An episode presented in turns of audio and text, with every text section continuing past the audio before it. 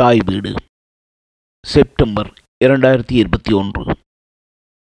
பாலியல் என்பது. எழுதி வாசிப்பவர் நிலாந்தி சசிகுமார். பாலியல் என்ற வார்த்தை பெண்களின சமூகத்தில் அடையாளப்படுத்தப்பட்டவர்களுக்கு மாத்திரமே உருவாக்கப்பட்டது போன்ற தோற்றப்பாட்டை ஏற்படுத்தியது யார்? தற்போது கூட இத்தலைப்பை பார்த்தவுடன் ஏதோ பெண்களை மட்டும் மையப்படுத்திய பிரச்சனை போல என்று தோன்றுவதை யாராலும் தவிர்க்க முடியாது. பாலியல் பிரச்சனைகள் பெண்களை தவிர ஏனையவர்களுக்கும் இருக்கும் என்ற எண்ணம் வருவது ரொம்பவே குறைவு. காரணம் காலம் காலமாக பெண்கள் பாலியல் பண்டமாக்க பார்க்கப்பட்டு வந்திருக்கிறார்கள். தினம் தினம் அதிகளவில் பெண்கள் பாதிக்கப்பட்டிருந்தாலும் ஆண்களும் மாற்று பாலினத்தவர்களும் சிறுவர்களும் குழந்தைகளும் வயோதிபர்களும் கூட பாதிப்புக்கு உட்பட்டு கொண்டே இருக்கின்றனர். பாலியல் என்ற ஒன்றுக்காக எத்தனை ராஜ்யங்கள் சரிந்துள்ளன?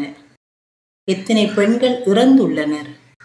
பண்டைய காலங்களில் பெண்களின் பிறப்புறுப்புகளை பூட்டி வைத்து செல்லும் அரசர்கள் கூட இருந்துள்ளனர் என்றால் நம்ப முடிகிறதா?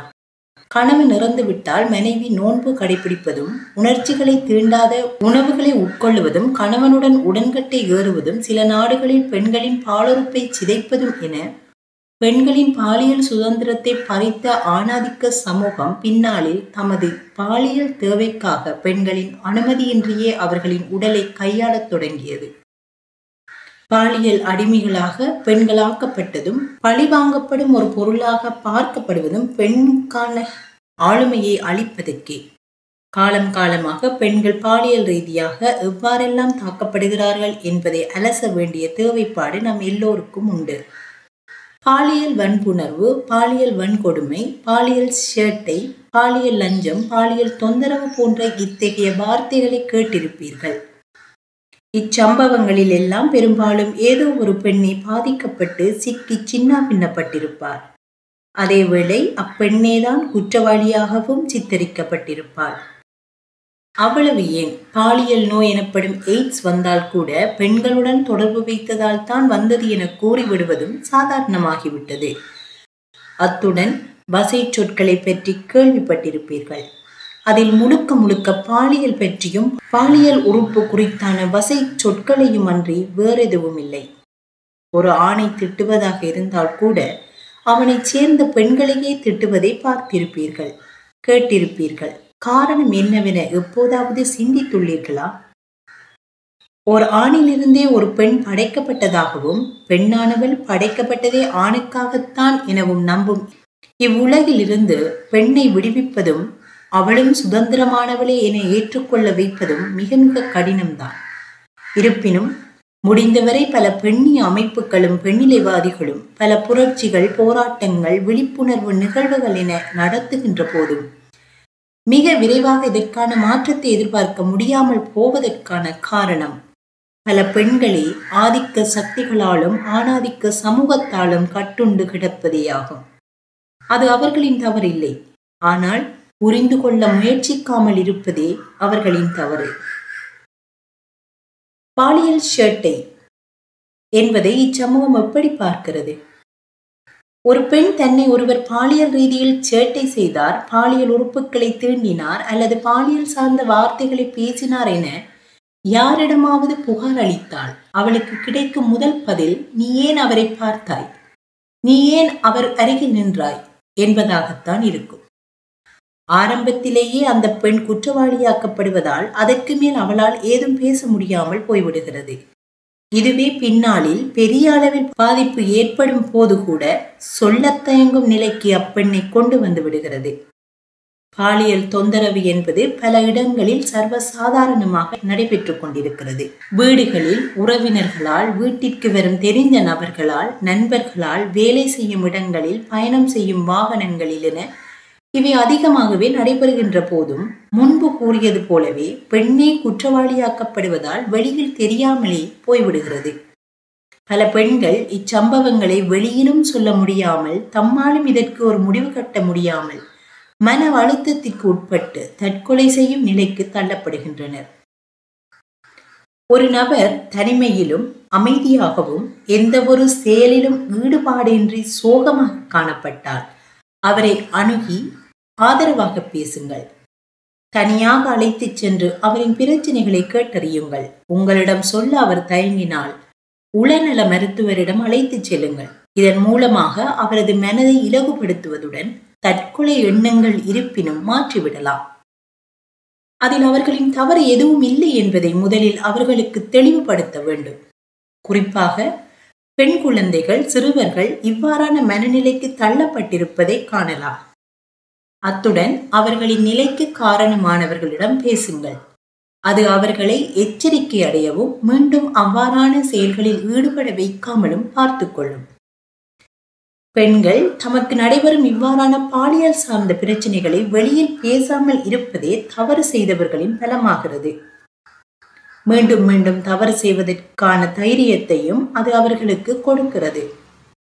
இதனால் தான் அநேக பெண்களும் சிறுவர்களும் பல வருடங்களாக கூட தொடர்ந்து பாலியல் ரீதியில் துன்புறுத்தப்பட்ட செய்திகளை நாம் கேட்கின்றோம்.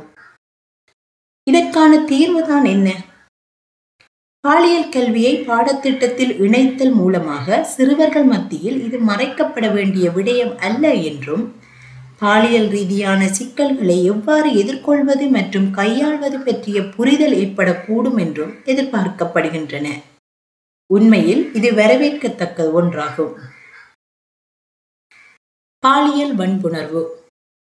பாலியல் வன்புணர்வு இது வன்மையான முறையில் வலுக்கட்டாயமாக உடன்படாத ஒருவருடன் புணர்தல் ஆகும் இதுவும் ஒருவரை பழி தீர்த்து கொள்ள மற்றும் தனது உடல் தேவைக்காக என நடத்தப்படுவதுண்டு.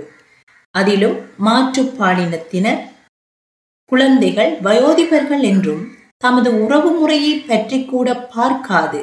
நடைபெறும் பாலியல் வன்புணர்வுகளும் உண்டு. குறிப்பாக குடும்பம் என்ற நிறுவன அமைப்பில் கணவனால் பாலியல் வன்புணர்வுக்கு உட்படும் பெண்களே அதிகம் என்பது உங்களுக்கு தெரியுமா? தெரியாத ஒரு ஆனால் ஒரு பெண் பாலியல் வன்புணர்வுக்கு உட்படுகையில் சமூகத்தில் எழும் எதிர்ப்பு குரல்கள் அது கணவன் என வரும்போது எழுவதில்லை. காரணம் கணவன் என்ற உறவு முறைக்கு கொடுக்கப்படும் அதிகாரமானது கலாச்சாரம் பண்பாடு ரீதியாக புனிதமாக்கப்பட்டுள்ளமை மற்றும் மதம் சார்ந்த கட்டுப்பாடுகள். இவ்வாறு இருக்க ஒரு பெண் தான் கணவனால் வன்புணர்வுக்கு உட்படுத்தப்பட்டதாக புகார் அளித்ததோ அவ்விதம் புகார் அளிக்கையில் அதற்கு அளிக்கப்படும் முக்கியத்துவம் பற்றியோ பொதுத்தளத்திற்கு கொண்டு வரப்பட்டது குறைவு. ஒரு சில பெண்ணின் அமைப்புகளாலும் பெண்ணிலைவாதிகளாலும் இப்பிரச்சினை பேசப்பட்டாலும் கலாச்சார காவலர்களால் பூசி மூடிவிடப்படும் சந்தர்ப்பங்களே அதிகம். ஒரு சில கட்டத்தில் பெண்கள் தமக்கான அடிமைத்தனங்களில் இதுவும் ஒன்றென எண்ணி வெளியில் யாரிடமும் கூறாது தங்களை வருத்திக் கொள்வதும் உண்டு. இதனை சட்ட ரீதியில் அணுகவோ புகார் அளிக்கவோ முடியும் என்பது கூட அவர்களுக்கு தெரியாது. இப்படியான சூழ்நிலையில் வேறு ஒரு ஆடவனால் பாலியல் வன்புணர்வு செய்யப்படும் சந்தர்ப்பங்களில் மாத்திரம் கோஷங்கள் எழுப்புவதும் புகார் அளிப்பதும் தண்டனை அளிக்க கூறுவதும் நடைபெறுகின்றன. மனைவியே ஆனாலும் அவளது அனுமதியின்றி உடலுறவு செய்ய முடியாது என்பதை உறக்கச் சொல்லும் படங்களும் நாவல்களும் கதைகளும் வந்தாலும் அவை ஆணித்தரமான முடிவுகளை தரவும் இல்லை சரியான இடங்களுக்கு போய் சேரவும் இல்லை. ஊடகங்களில் பாலியல் தொந்தரவு. ஊடகங்களில் பாலியல் தொந்தரவுகள் தற்காலத்தில் மிக நுணுக்கமாகவும் விரைவாகவும் அனைத்து மட்டங்களிலும் நடைபெற்றுக் கொண்டிருக்கும் ஒரு பிரச்சனையாகும். இணையத்தின் மூலமாக அனைவரும் முன்னேறிக் கொண்டிருக்கையில் ஒரு சில விசமிகள் இணையதளங்களை பாலியல் தளமாக கையாள்வதும் அதன் மூலம் பல பெண்கள் சிறுவர்களின் வாழ்வை சீரழிப்பதும் மறைமுகமாகவும் வெளிப்படையாகவும் நடைபெற்று கொண்டுதான் வருகிறது. தெரிந்தும் தெரியாமலும் அதன் வலையில் விழுந்து மீள முடியாமல் தவிப்பவர்களும் இருக்கத்தான் செய்கிறார்கள். தற்போதைய பெருந்தொற்று காலத்தில் கல்வி மற்றும் வேலைகளும் வீட்டில் இருந்தபடி இணைய பாவனை மூலமாக நடைபெற்றுக் கொண்டிருப்பது அனைவரும் அறிந்ததே. அதே சமயம் ஆரம்ப காலங்களை விட இணையத்தில் பாலியல் சார் பிரச்சனைகள் அதிகரித்துள்ளன. குறிப்பாக மாணவர்கள் மத்தியில் இணைய பாவனை அதிகரித்துள்ளதுடன் கற்றல் செயற்பாட்டுடன் தேடல்களும் இணையம் மூலம் மேற்கொள்ளப்படுகையில் அதில் வரும் பாலியல் சம்பந்தமான விளம்பரங்களையும் ஆர்வ மிகுதியால் பார்வையிடும் சந்தர்ப்பம் அமைந்து விடுகிறது. இது தற்செயலாக ஆரம்பித்து பின் அவசிய தேவையாக மாறிவிடவும் கூடும். இது தவிர இணையதளம் மூலமான கற்றல் கற்பித்தல் செயற்பாட்டின் போது ஆசிரியர்களால் பாலியல் தொந்தரவுகளுக்கு உட்பட்ட மாணவர்களும் அதனால் மனநிலை பாதிக்கப்பட்டு கற்றலை வெறுத்து ஒதுக்கும் சந்தர்ப்பங்களும் இக்காலங்களில் நடைபெறாமல் இல்லை. இதற்கான காரணங்கள் என்ன? வாழ்வில் பாலியல் என்பதே முழுநேர சிந்தனைக்கு கொண்டு சென்று யாரோ எவரோ எந்நேரமோ கிடைத்தால் போதும் என்ற மனநிலைக்கு மனிதர் வந்தமையாகும் இது ஒருவித மனநோய் எனச் சொல்லலாம். இதிலிருந்து மீளுவது ஒவ்வொரு தனி மனிதரது சுய ஒழுக்கத்திலேயே உள்ளது.